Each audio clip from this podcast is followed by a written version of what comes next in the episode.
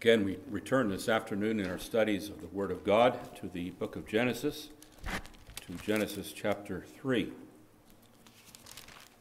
In our previous sermons from Genesis chapter 3, we've examined the curses that were pronounced after Adam and Eve fell into sin.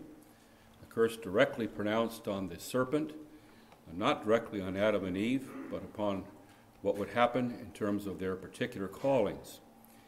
And we've also noted the grace of God's promise concerning the seed of the woman and the grace of God's provision of a covering for Adam and Eve. Now, this afternoon, we come to the conclusion of this sad event. And we are going to read about it now, beginning with verse 22. And then the Lord God said, Behold, the man has become like one of us, to know good and evil. And now, lest he put out his hand and take also of the tree of life and eat and live forever. Therefore, the Lord God sent him out of the Garden of Eden to till the ground from which he was taken. So he drove out the man, and he placed cherubim at the east of the Garden of Eden, and a flaming sword which turned every way to guard the way to the tree of life. Once again, let's pray for the help of God in opening up His Word. Holy Father, as we read these words, we are stricken with grief, seeing the effects of sin upon the whole world, not only upon Adam and Eve, but upon ourselves. We confess that we have participated in that which took place, and we are deserving of the same exclusion that Adam and Eve experienced. And yet we do thank you for the entreaties and for the welcome that is to be found in the gospel of our Lord and Savior, Jesus Christ. Help us, O Lord, having considered these things, to go forth from this place, broken and grieved over our sin, but filled also with faith and hope in our Redeemer. We pray this in the name of Christ our Savior. Amen. In 1952, the celebrated author John Steinbeck published a novel in which he sought to explore the human condition. And he sought to explore the issues of the struggle for acceptance, the self destructiveness of the depravity of the human condition, and the burden of its guilt. And Steinbeck developed his plot loosely along the lines of the events of Genesis chapter 4, in which Cain murdered his brother, and he becomes a restless wanderer upon the earth. And appropriately, Steinbeck, he gave his book the title East of Eden. And this reflected the words of Genesis 4 and verse 16. Then Cain went out from the presence of the Lord and dwelt in the land of Nod on the east of Eden. This title, East of Eden, it also is a reflection upon Genesis chapter 3 and verse 23, which speaks about God driving Adam and Eve out of the Garden of Eden and on the hardship and the toil of being expelled from the garden on account of their sin. And further on into this account, we're going to notice some of the similarities and some of the differences between Steinbeck's novel and the biblical account.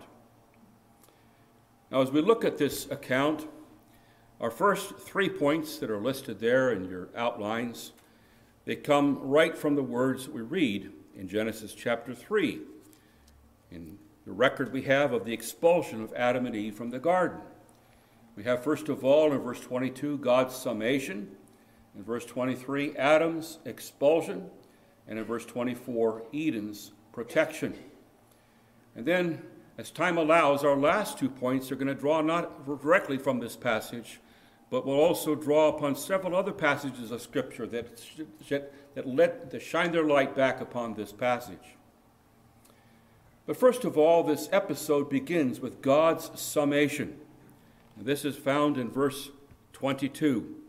And again, I want to read Then the Lord God said, Behold, the man has become like one of us, to know good and evil. And now, lest he put out his hand and take also of the tree of life and eat and live for, forever. Now, in these words, God dialogues with himself. It's another subtle implication of the Trinity. He speaks about us, the plurality, and he has a dialogue with himself. And this dialogue contains God's summation or summary of what has happened and of the situation now that has resulted from sin. And this dialogue, this summation, begins first of all with an observation. Behold, he says, the man has become like one of us in knowing good and evil. Now, in verse 5, Satan had said, God knows that in the day that you eat, your eyes will be opened, and you will be like God, knowing good and evil. Now, in a very limited sense, what the serpent said was true. But the impression that the serpent tried to convey with the words convey one thing, and what God says about uh, coming to a knowledge of good and evil is quite different. The serpent, you see, he held forth the prospect that we will be like God, and this will bring unheard of acquisitions of delight and, and gifts and, and insights that, that we've never had before. And this was obviously a deceptive lie. In no way did Adam and Eve gain divine attributes by violating God's command. But in what way then did Adam become like God? He became like God by rebelliously claiming moral autonomy. He became a kind of God to himself in the sense that he had chosen to become a law to himself. But in reality, Adam's self deification, as Henri Blocher puts it, was a mere pitiful aping of God. In no way did their rebellion actually elevate them to God's place by shrugging off God's sovereignty, by shrugging off God's command, they far from became lords, they became the slaves of sin. And their supposed autonomy or freedom was an illusion. It is impossible to escape the lordship of God. As Blocher also adds, the crazy little God with his absurd pretensions is not God and never shall be. All he can do is die. Yes, it was true that they came to an experimental knowledge of the good and the evil that now they didn't have before. But this experimental knowledge, instead of elevating them to unknown heights, as Satan suggested, it sank them to hither known, unknown experiences of grief and brokenness. They had thought they would be gainers by their sin, but in reality, their so called gain was a terrible loss. They failed to gain anything that was worth having. And not only did they fail to gain any blessing that was previously unexperienced, they lost what they previously had, namely unsullied fellowship with God. They found nothing and they lost everything. Now, even their so called autonomy or freedom, it was in reality a loss. Donald Grey Barnhouse imagines a man who jumps out of a plane in a, without a parachute and he's there 20,000 feet. And the pilot, he could say, well, that man has become as one of us, knowing altitude and gravity. But unlike the pilot, the man, he could not maintain his altitude, nor could he resist gravity, and he would quickly plummet to his death. And likewise, Adam, he sought for divine autonomy, but he couldn't truly achieve this autonomy. And his so called autonomy was a terrible fall. He plunged to his death. To use a different metaphor, Adam was like a man who lives in a country with a strong, stable, benevolent government, but he declares himself an anarchist and he repudiates the law of the land. But his revolt, it gains him nothing of the, of the benefits of, of the sound rule he only suffers the certainty of condemnation. And even though Adam supposedly emancipated himself from God and he became a law to himself, supposedly, he never can really escape the boundaries of God's law or the rule of God. When a God's summation of the situation, having noticed, first of all, an observation, his summation continues with his mention of a complication. And it's kind of like an aside that is stuck at the end of the verse. Verse 22b Lest he put out his hand and take also of the tree of life and eat and live forever. Now, taken by itself, this concern suggests that the man had not yet eaten of the tree of life. And yet, nowhere in the previous dialogue between God and Adam and Eve did God forbid access to the tree of life. And if they had previously eaten, but God says here it implies that they already have eternal life. If that was the case, that they had eaten and eating gives them eternal life. And if this was the case, by their sin, did they lose their eternal life? And if one can lose your eternal life, how is it eternal life? So we can ask these kinds of questions that the Bible doesn't specifically answer in this specific place. And we could go on and on asking these questions, but they're somewhat beside the point here. I'm inclined to think that what God says here implies that they had not yet eaten of the tree of life. But whatever the case, what God seems to be concerned about is this He is concerned about the eternal prolongation of their life in a sinful state. If Adam and Eve has been allowed to live forever in this sinful state, they would have lived eternally as sinners. And this would have frustrated God's purpose to save them. Now, the tree of life in the garden, it seems to have served as a something of a sacramental element or emblem of the eternal life that can only come through personal communion with the true and the living God. Adam's sin broke fellowship then with this God and it separated him from the spiritual life that can only be found in God. And here then is the, the great lesson of being that's being hammered home right away at this point. Sin separates us from true life. Now in Eden, in their sinless state, Adam and Eve anticipated an eternity of life with God. If they had not sinned, and if they had eaten of the tree of life, if they continued to fellowship with God, it would be eternal life in God, who is the source of life. But the serpent, speaking for Satan, recommends sin as the way to enjoy life with a capital L. And contrary to God's warning, he whispers in their ears, You won't surely die. For God knows that when you eat of it, your eyes are going to be opened and you're going to be like God. In a wide variety of ways, for thousands of years, Satan has been whispering the same lie into our ears. Young people are assured that by indulging in what the Bible condemns as sexual sin, that they will discover true satisfaction, even the highest ecstasies that life has to offer. Even in our own city, SUNY has a reputation for being a party school. And the partying lifestyle in which booze flows freely and which hookups abound. This is set before young people with a brimming cup, so to speak. And those that have imbibed Satan's lie with their faces beaming with joy, they look upon you and they say, Come and join us in the fun. Don't be a prude. This is life. This is life that's worth living here. Why would you miss out? The woman whose marriage has become dull meets a handsome man who pays more attention to her makes her feel more like a real woman than she's felt like in years. And so she falls for Satan's lie that marital fidelity is actually a little bit overrated. And Satan convinces her that unless she explores her new options now, she's going to be, it's going to pass her by. She's going to be condemned, you see, to a miserable life for the rest of her days.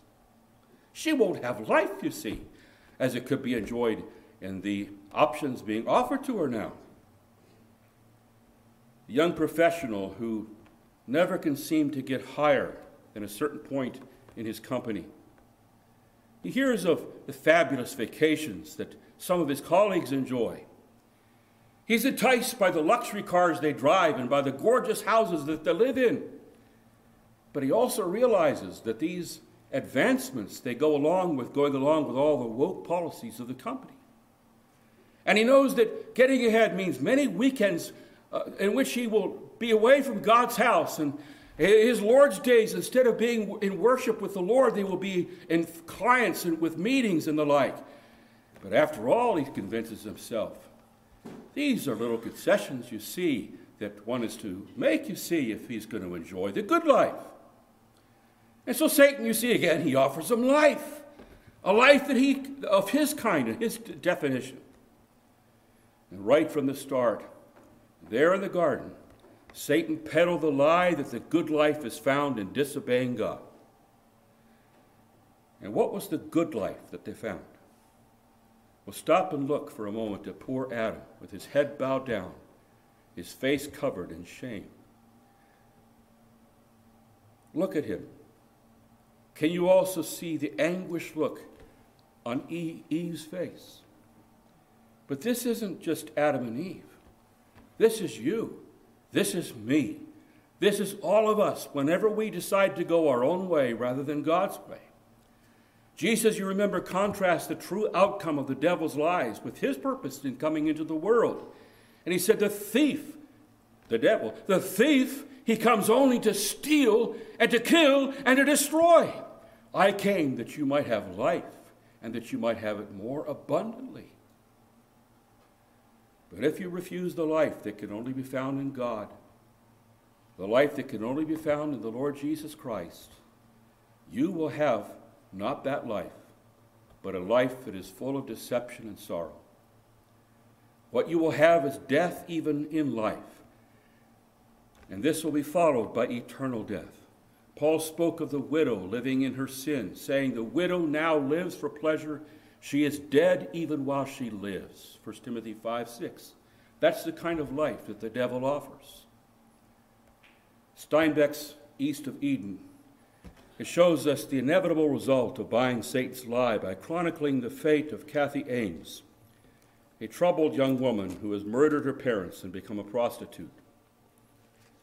And one night, Cathy is badly beaten and left on the doorstep, and the kind, generous Adam Trask takes her in. He cares for her. He falls in love with her, takes her as his wife. But after they start their life together, she gives birth to a couple of sons she violently assaults him and flees their marriage. Before long, she's working again in a brothel where she, through cruelty and cunning, she becomes the owner eventually. And for years, she mocks the so called righteousness of society. She extols the excitement that she's discovered, you see, through her sin. And yet, by the end of this book, racked with self loathing and despair, she violently ends her life. Steinbeck's depiction of life, the life of sin, is confirmed by the Bible and by experience. And whereas sexual holiness strengthens love within marriage, sinful sexual adventures, they leave men and women scarred and broken. Alcoholism and substance abuse, they lead to broken marriages and ruined careers and destroyed children and crimes of desperation. Hatred leads to self destruction and the destruction of everybody else in reach. Proverbs 9 depicts, depicts sin as a seductress, enticing simpletons from her doorway. Stolen waters is sweet, she cries, and bread eaten in secret is pleasant. How many have fallen prey to her soul destroying seductions? But the fool does not know that the dead are there and that her gates are in the depths of Sheol. Proverbs chapter 9 tells us. Sin separates us from that life which can only be found in God. And because of his sin, fallen Adam has to be expelled now from that place of life, even from the garden, lest he reach out his hand and take of the tree of life, God says, and eat and live forever in his sins. Well, this is God's summation the situation as God sees it. This brings me in the second place to speak about Adam's expulsion. After summing up Adam's dire situation and noting that he was ineligible now to eat of the tree of life, God did what he had to do. He excommunicated Adam and Eve from the garden. We read in verse 23 Therefore the Lord God sent him out of the Garden of Eden to till the ground from which he was taken. Now, here we have a sad account the account of Adam's expulsion from the garden. Now, recall for a moment the rich and the lush environment that Adam had enjoyed, the situation in which There were trees that were pleasant to the eyes and good for food. The tree of life in the midst of the garden. The river that continually watered the flowers and watered the plants and the vegetation and the trees. The gold and the precious stones in abundance. And reflect then on the enormity of our loss together with Adam. Every generation, we long for paradise. We long that this would be replaced. And we vainly seek for utopias. And politicians, they capitalize upon this desire for utopia. They never give up promising such utopias. Maybe they will design a rural commune in which everybody can get along. Or perhaps a planned community in the suburbs, or enterprise zones in the city, or a free enterprise economy from the opposite standpoint. And all these politicians are promising things that they can't deliver. They can never deliver utopia. They can never deliver paradise. And we need to remember that there once was a real utopia. There was once a perfect world. And Adam was placed in the garden, and he was given the delightful job of keeping and tending to that garden. But now, because of his sin, he has to be sent out of this utopia, out of this paradise. And he's excommunicated from the presence of God. Now, the Hebrew word that's translated sent in this verse, we read in verse 23 Therefore the Lord God sent him out of the garden. This is often rendered sent in the Old Testament. It's a common meaning for the word. In the English translation, sent is usually a neutral in its idea, just as the Hebrew word is. It's Far more common when we use the word sent to say, I sent Johnny out to get the mail. That's the ordinary way in which we use the word sent. But it's also possible for that word to be used in a negative way. The judge sent the man to prison. And here in Genesis chapter 3 and verse 23, I think commentator Hamilton's stronger translation, expelled, I think expresses the meaning better, therefore. It's one thing for it to be said, the teacher sent Tommy to the school principal to get some extra paper. And it's quite another thing to say the principal expelled Tom from school. But there's an even stronger word than this word that's used in the next verse, in verse 24, where it says, So he drove out the man. And this is the word that the Lord chooses to use, for instance, in Exodus 34 11. When God says, Behold, I am driving out from before you the Amorite and the Canaanite and the Hittite and the Perizzite. And in that verse, he refers to a forcible, even violent expulsion, the riding out by means of armies battling other armies and being victorious. No pleasant little, little con- conduct here. It refers to a forcible, violent expulsion. And repeatedly in the Old Testament, God uses that word to depict this very thing. Now, in our text, we don't read that God merely asked Adam and, Adam and Eve to leave. He didn't say, well, you know, this is not a very good situation. I think it would be better for you to, to just, you know, let's, this deal didn't work out very well. Let's try it over here. That's not what God did. He doesn't just ask them to leave, he forcibly expels them from the place of his special presence.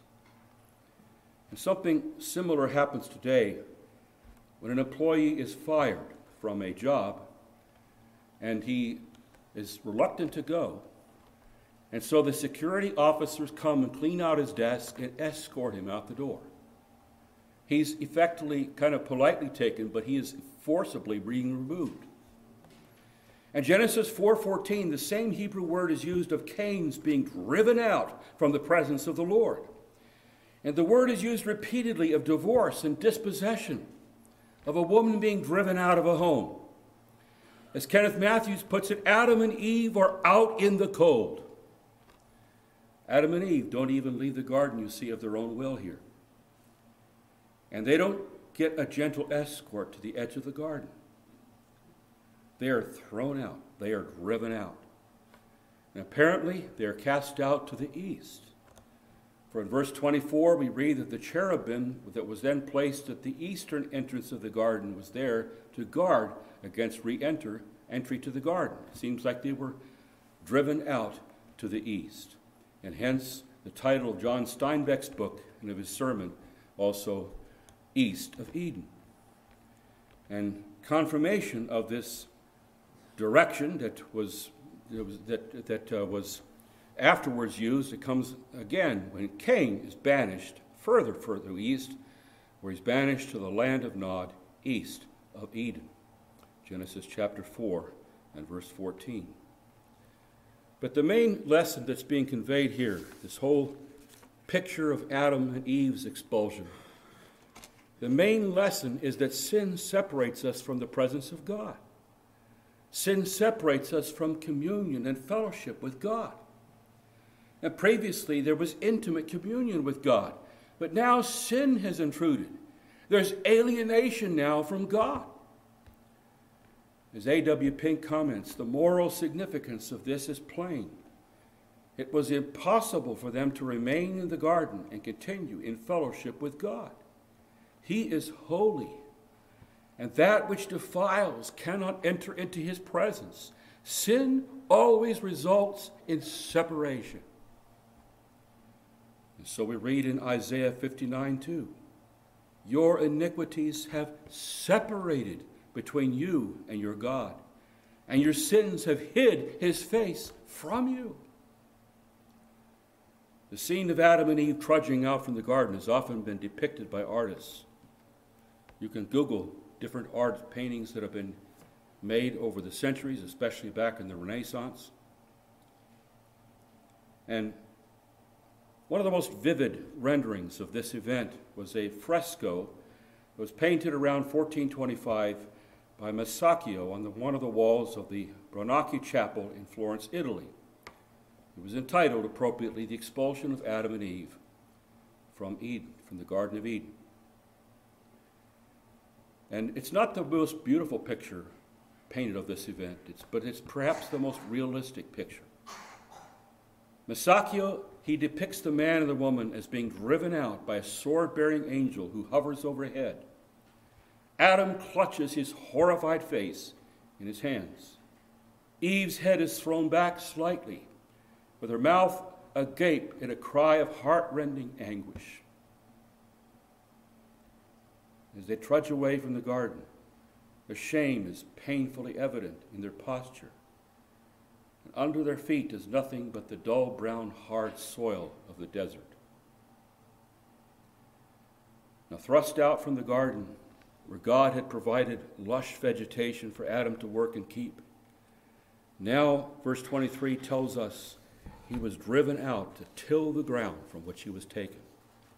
In contrast to the abundance of Eden, Adam must now bring forth the meager results of his own backbreaking and blister inducing labor.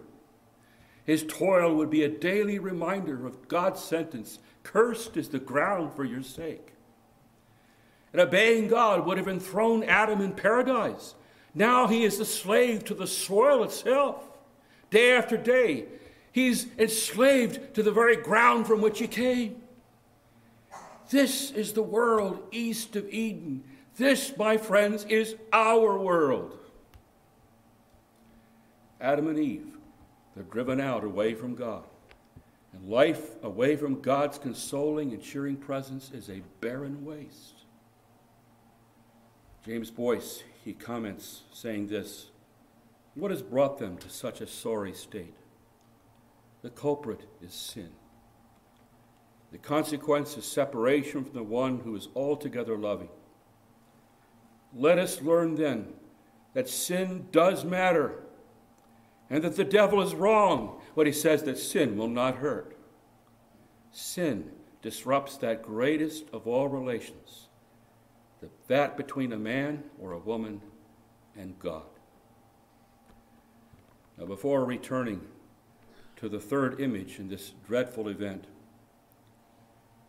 we would do well to pause and reflect on the manner in which this picture of Adam and Eve driven out to the east of Eden, how this is relevant as an explanation of the world that we live in. This is of great help in us being realistic and seeing what we see going on around us. Even in this fallen world, yes, creation still wonderfully testifies to the loving care of God. He's a providential, caring God that still provides for his creatures in spite of the ground being cursed.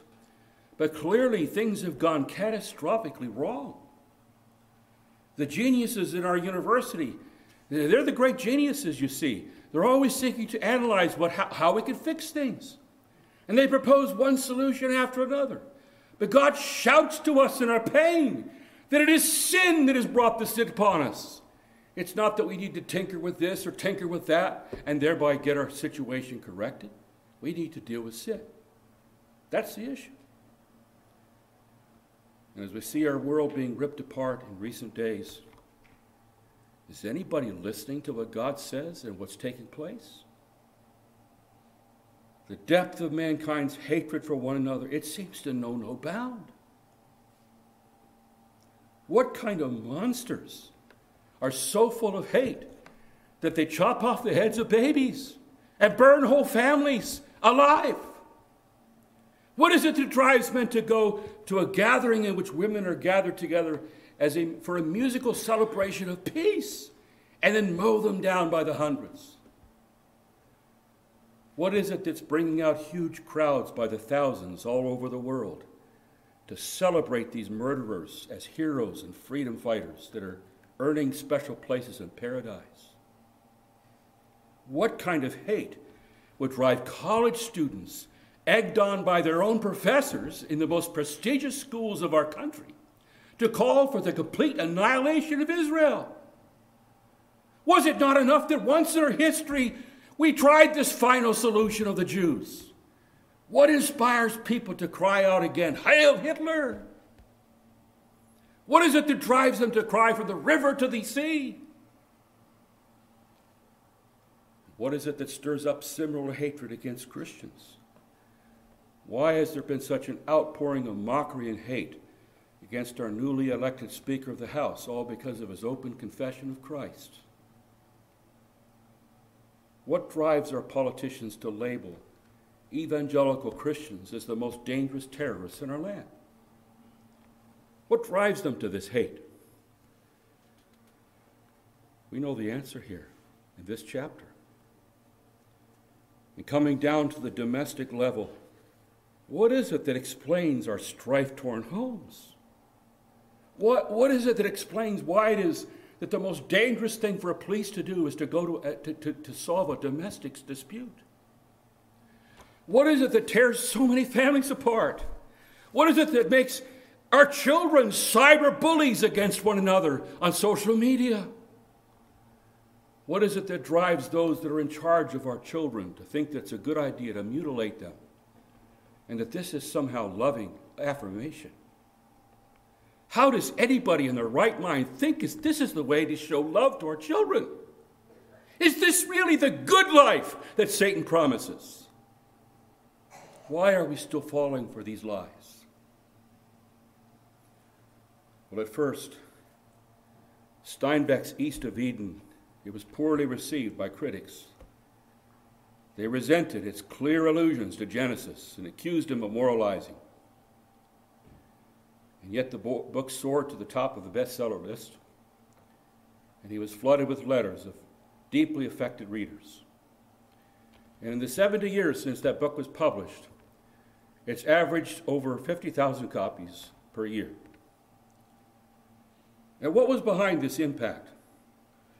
I think Richard Phillips, who's been very helpful for me in thinking this thing through here, I think he's right when he writes this that by drawing from Genesis, Steinbeck was giving crucial insight into the world in which his readers were struggling, a world that is hard and broken and alienated from God. And it's Genesis 3, you see, that explains why country after country descends into madness. And explains why, contrary, you see, to societal evolutionists, man is not evolving upward. His hate continues to bring him downward. Well, having looked at God's summation and then at Adam's expulsion, I want you to notice with me now in the third place Eden's protection. We read of this protection in verse 24.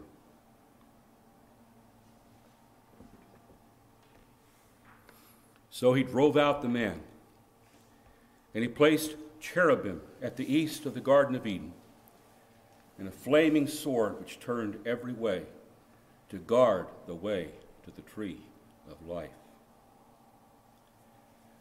The expulsion of the man from the garden, it wasn't a temporary ad hoc arrangement. Something had taken place that could not be undone, at least in the near future. And God made sure that throughout the entirety of the 930 years that Adam lived, he would not be allowed to re enter that garden. And in order that this might not take place, he appointed a twofold guardianship of that garden. First of all, we read in this verse of burning cherubim. Now, we're used to seeing cherubs depicted on Valentine's Day cards as fancy little chubby angels that shoot arrows of love into people's hearts.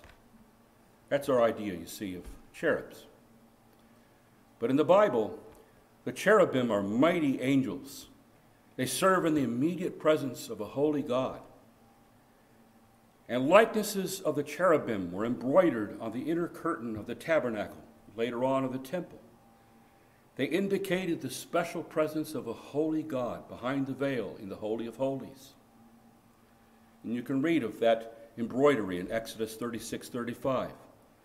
We also read of them in Ezekiel chapter 9 and verse 3. I'd like you to turn with me to chapter 10. We'll look at that uh, for a moment, a moment here. But first of all, in Ezekiel 9 3, that place, the glory of God that ascends from the midst of the cherubim and presumably it ascends from the Holy of Holies, where the cherubim are around the, the presence of the Lord. And it goes from the Holy of Holies to the threshold of the temple, signaling that the glory of God is about to depart from the temple. And then in chapter 10, the first five verses, we are given more detail about that event. Notice with me what we read here Ezekiel 10 1. And I looked, and there in the firmament there was above the head of the cherubim, there appeared something like the sapphire stone, having the appearance of the likeness of a throne. And he spoke to the man clothed with linen, and said, Go in among the wheels and under the cherub, there's the cherubim. Fill your hands with coals of fire from among the cherubim, and scatter them over the city. And he went in as I watched. Now the cherubim were standing on the south side of the temple when the man went in and the cloud filled the inner court. And then the glory of the Lord went up from the cherubim, cherub and paused over the threshold of the temple. And the house was filled with the cloud, and the court was full of the brightness of the Lord's glory. And the sound of the wings of the cherubim was heard even in the outer court, like the voice of Almighty God when he speaks. And then in the following verses, we're given more detail about this event. We read of an elaborate description of these creatures. And for instance, in verse 14, we read each one had four faces. The first face was the face of a cherub, second face, the face of a man, the third, the face of a lion, and the fourth, the face of an eagle. And eventually, they don't stop at the threshold of the temple both they and the Lord, they depart the threshold of the temple to the east gate of the Lord's house. And we read in verse 20 This is the living creature I saw under the God of Israel by the river Chebar, and I knew that they were cherubim. And cherubim is the plural for cherub. Each one had four faces, and each one four wings, and the likeness of the hands of a man was under their wings and the likeness of their faces was the same as the faces which I had seen by the river Chebar, their appearance and their persons. They each went straight forward. These are the awesome creatures that are spoken of in Genesis chapter 3, verse 24. In that chapter, they are stationed as guardians of that sacred place where God manifested his special presence. In this capacity, They functioned like the Levites did, that were posted on the outside of the tabernacle.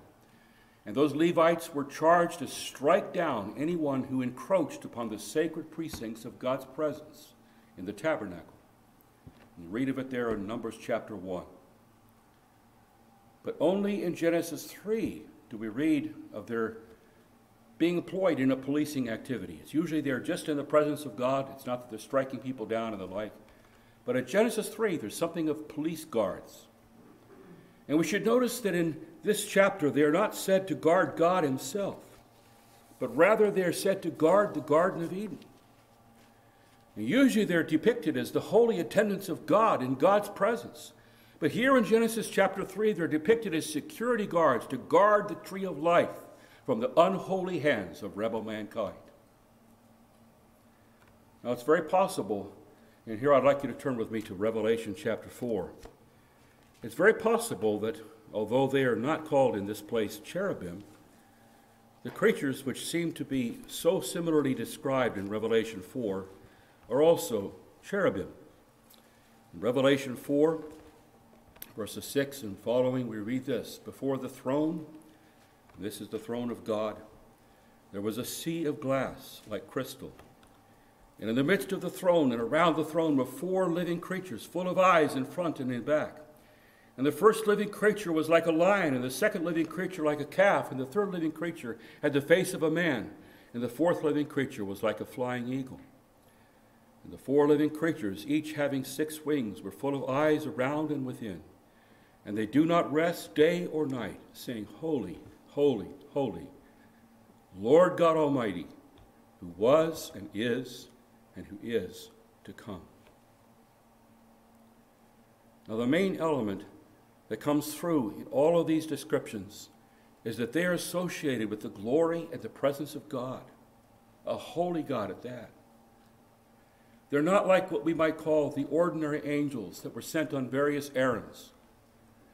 In Genesis 3, they are stationed at the gates of Eden to bar people from entering into the place of God's special presence. And again, we are reminded by this that this is the result of our sin. Sin bars us from God's presence. This is the greatest of all the tragedies of the results of sin.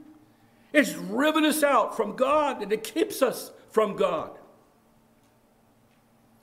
This was the first guardian, these cherubim. The second guardian at the gate of Eden was a flaming sword. Verse 24, it's described as a flaming sword which turned every way.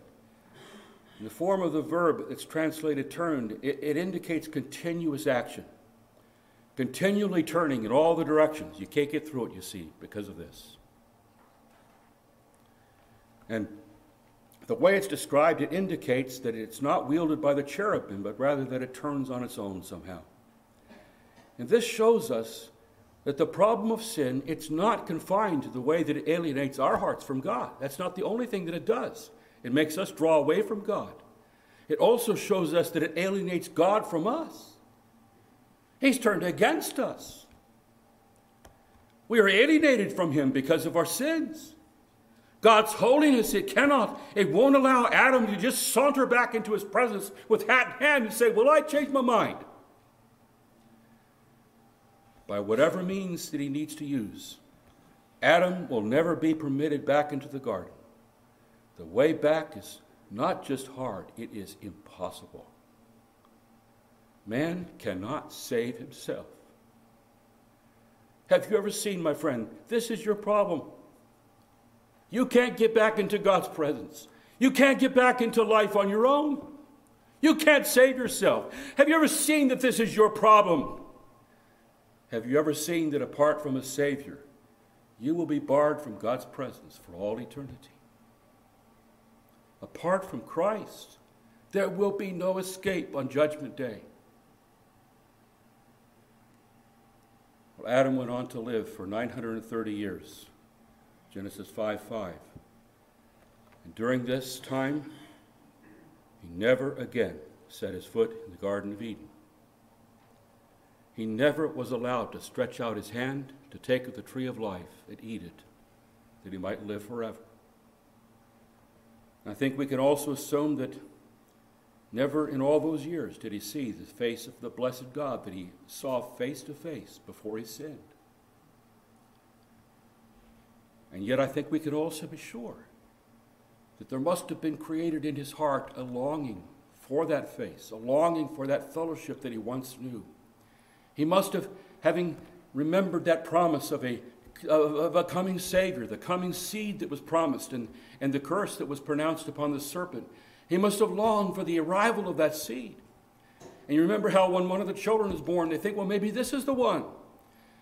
And God had also prefigured the atoning work of Christ by the clothing, you remember, that He put upon them.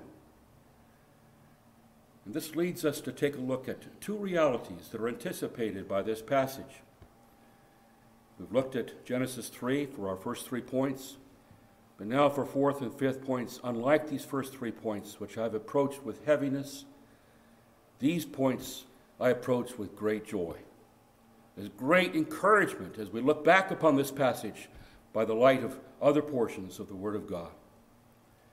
This brings me in the fourth place to draw your attention to God's provision. Steinbeck, he doesn't seem to have believed that there's a way of man for escaping his situation, his life, his barren life east of Eden. His novel, it concludes with little more than despair. The best that it can offer is a few platitudes about man's free will. But Genesis 3, it concludes with hints about a way by which man might be reconciled to God. And these hints, they're expanded upon in the rest of the Bible. And the passages that we looked at in Ezekiel and Revelation, they are not the only passages that speak of the significance of cherubim. The passages that we looked at stress the presence of the cherubim and the burning as the burning attendants of God's holy presence. But images of the cherubim, they're also featured with great prominence in connection with the adorning of the tabernacle and later on of the temple. Now, I'd like you to turn with me to Exodus chapter 26. Exodus chapter 26. In verses 31 to 33 of this chapter, instructions are given about the construction of a thick veil that was to be this is inches thick, it's so thick. It's to be hung between the main room of the tabernacle and the Holy of Holies. And in the Holy of Holies, you remember, God would manifest his special sacred presence. And the veil, it symbolizes this same deadly barrier, you see, that is like at the, at the gate of Eden. You know, the priest, when he went in once a year, had to wear these golden bells to make sure that he didn't die. And in verse 31 of this chapter, we read of these cherubim that it shall be woven, this veil, it shall be woven with an artistic design of cherubim. And even more significant is the fact that on the inside, not just on the curtain that's on the outside, on the inside, there's something greatly significant in the Holy of Holies. And that place is only one piece of furniture. It's the Ark of the Covenant where God's glory manifested itself. It was a wooden box that was coated in gold. And inside of it was stored the Ten Commandments, indicating God honoring His holiness. And on top of that wooden box was something exceedingly significant. It was a golden cover called the mercy seat, or some translate it the atonement cover. And notice with me, turning back from this chapter to chapter 25, what we read beginning in verse 17. You shall make a mercy seat of pure gold, verse 17. Two and a half cubits shall be its length, and a cubit and a half its width. And you shall make two cherubim of gold, of hammered work. You shall make them at the two ends of the mercy seat. Make one cherub at one end, and the other cherub at the other end. And you shall make the cherubim at the two ends of it of one piece with the mercy seat. And the cherubim shall stretch out their wings above, covering the mercy seat with their wings. And they shall face one another. The faces of the cherubim shall be toward the mercy seat. Now, these instructions, they show us that the cherubim not only guarded the presence of God, they not only guarded the way to God to keep sinners from God who are yet in their sins, but they also kept open a way in which sinners could come to God. And so we read in verse 22 God says, And there I will meet with you, and I will speak with you from above the mercy seat, and from between the two cherubim which are on the ark of the testimony, about everything that I will give you in commandment to the children of Israel. And those of you that are familiar with the Old Testament, you know that there was on one day a year, the Day of Atonement, in which one person alone was allowed, the high priest was allowed to enter through the veil and stand in the presence of the Ark of the Covenant, which was overshadowed by these cherubim. And there he took the blood of a sacrificial bull, which was offered for his own sins, and he sprinkled it upon that mercy seat that was over the ark between the cherubim. And this, this ritual, it reminded the people that the barrier between God and sinners, it was still standing. But it also pointed to the fact that there is a high priest that's going to come someday with truly efficacious blood. And he's going to offer it to God. And he will not have to offer it for his own sins, first of all, like the priest, and then offer a goat for the sins of the people. But he will come pure and spotless, and he will open up the way to God. It points to that day which the high priest will come with an efficacious atonement, offer it to God, and then because of this, the flaming sword of God's justice can be removed. In addition to these instructions about the tabernacle worship, we have other texts, many of them in the Old Testament. I wanted to speak of them, but I think we'll just have to pass by them. But again and again, they refer to the fact that, for instance, Hezekiah, he prays to the God that dwells between the cherubim that God will hear our prayers and he receives sinners there at the mercy seat. The day finally came when Jesus of Nazareth was led up by the Roman soldiers to be crucified outside the walls of ancient Jerusalem. He was the true Lamb of God, the spotless sacrifice because of his perfectly holy life. Because he is the divine Son of God, he is sufficient, he in himself, to pay for the, the sins of all of his people. And Matthew's gospel tells us that after Jesus cried out from the cross with a loud voice, he yielded up his spirit. And then it adds this detail, Matthew chapter 27 and verse 51. And behold, the curtain of the temple was torn in two from top to bottom. This is miraculous. A thick, inches thick curtain, and high up above, beyond the reach of any man, from the top where only God can rip it. It's torn from top to bottom. For Thousands of years, the cherubim had stood sentry, guarding, as it were, God's sacred presence. But when Jesus died, the veil was torn from top down. His justice was satisfied. God's justice through the sacrifice that Jesus offered up in our behalf. And now you and I can enter freely into his presence through faith in the blood of our Savior. Genesis 3, you see, it concludes with an impenetrable barrier, cherubim and a flaming sword to guard the way to the tree of life. At first, it seems that the way is going to be barred forever. But Jesus declares to you, He declares to me, I am the way and the truth and the life. No man comes to the Father except through me. The way into God's special presence is now open to all who believe in Christ. But I want you to give me a few extra minutes here as we close. I think that I'd be remiss if I didn't at least say something about the fifth thing we have in your outline, which is Eden's anticipation. For 930 years, Adam never again saw the face of God, never again tasted and never tasted the tree of life. How many times he must have lamented his sin. How he must have longed to be restored to the presence of God. And sadly, before this ever happened, at least in an external way, Adam died. But when Jesus returns, Adam is going to rise from the dead with a new body. And he will see God. He will enjoy the presence of Jesus, his Savior. And even anticipating that day, Job himself could say, I know that my Redeemer lives, and at the last he will stand upon the earth. And after my skin has been destroyed, Yet in my flesh I shall see God. Now, none of us will ever return to the original Garden of Eden. We don't know what happened to it. The Bible never tells us. It's silent about this. But in the last chapter of the Bible, I want you to turn with me to Revelation chapter 22, we read of that which will far surpass that garden. We read in Revelation chapter 22 wonderful words beginning with verse 1.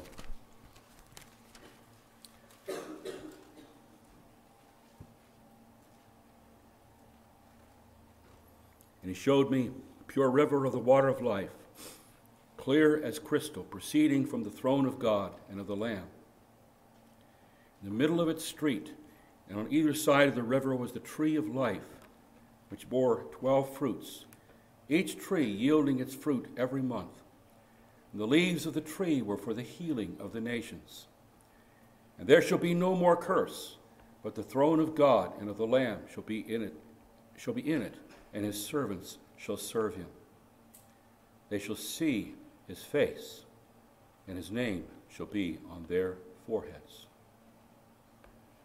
Heaven will restore a lost Eden. Everything that was lost will be restored. We will have access to the tree of life. We will enjoy the wonders of creation without the evidences of the fall.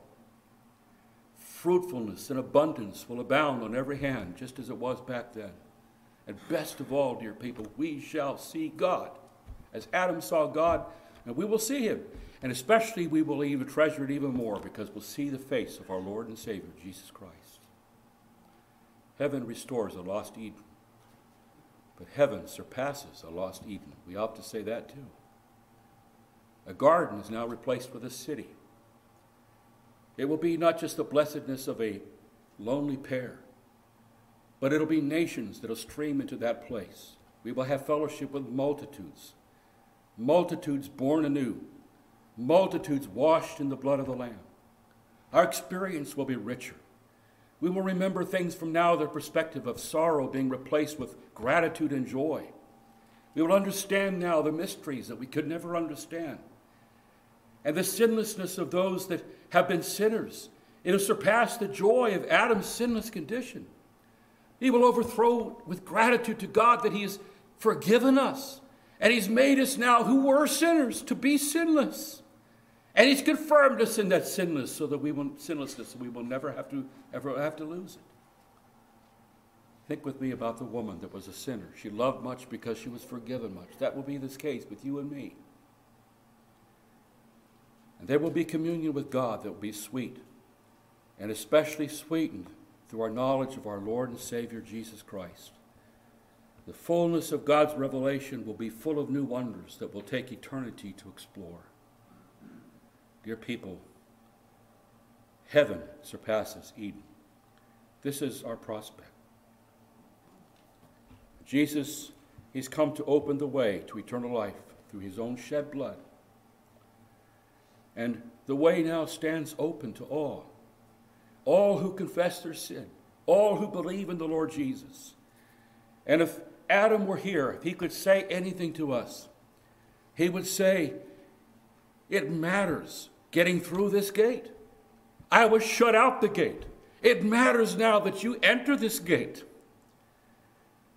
And for our encouragement, we read in Revelation 22 and verse 14 Blessed are those who wash their robes so that they have the right to the tree of life, and that they may enter into the city by the gates. I want you now to take your hymnals and turn with me to a hymn that reflects upon this wonderful reality. We're going to close by singing together hymn number 601. 601.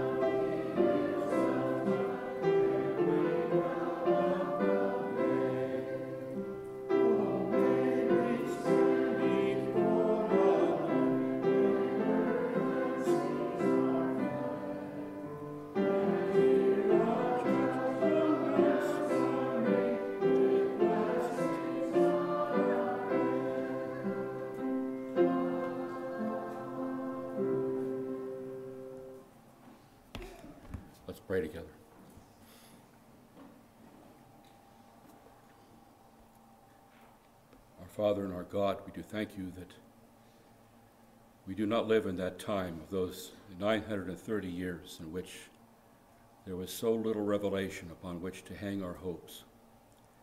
But you've given unto us the full knowledge of what has been accomplished by our Lord and Savior, Jesus Christ, and what you shall provide for us who have put our trust in him.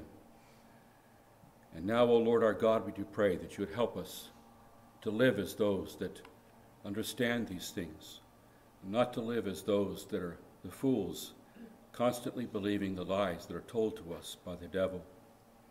Help us to stay away from that which keeps us from you. Help us to remain in fellowship with you, having short accounts with you when we do sin. Help us, O Lord, again and again to remember what happened to us long ago and remember what has been uh, done for us in Christ our Savior. Help us to live as the redeemed. Help us also to live in hope in this terrible world in which we live, knowing that this is not the end of the story. And we do thank you and praise you, Lord, that we have this prospect that you have set before us, in which we will see your face above all, and see the blessed face of our Lord and Savior, Jesus Christ. Have mercy, we do pray, for on, on anybody in this room that is still on the outside of the gates, still shut out from you because of their sins. Bring such ones, O Lord, to repent and to believe in the Lord Jesus, that they might enter in the last day, and even now to enter in within the gale, within the, within the, the veil. Help us, O Lord, even to treasure this privilege of prayer, as we sang earlier, assembling together again and again at the mercy seat the place of covering, where our sins are covered, where you receive us for the sake of Christ and his shed blood. We pray this in the name of Christ our Savior. Amen.